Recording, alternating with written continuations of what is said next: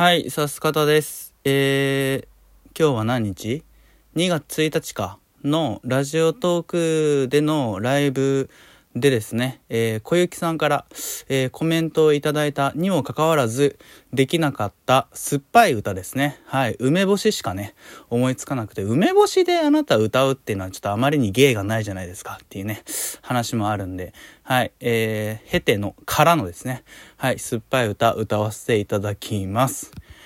君が残したサラダ麺のスープだけもらう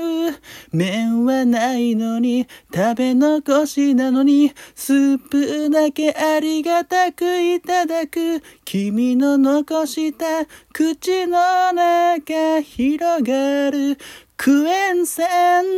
君の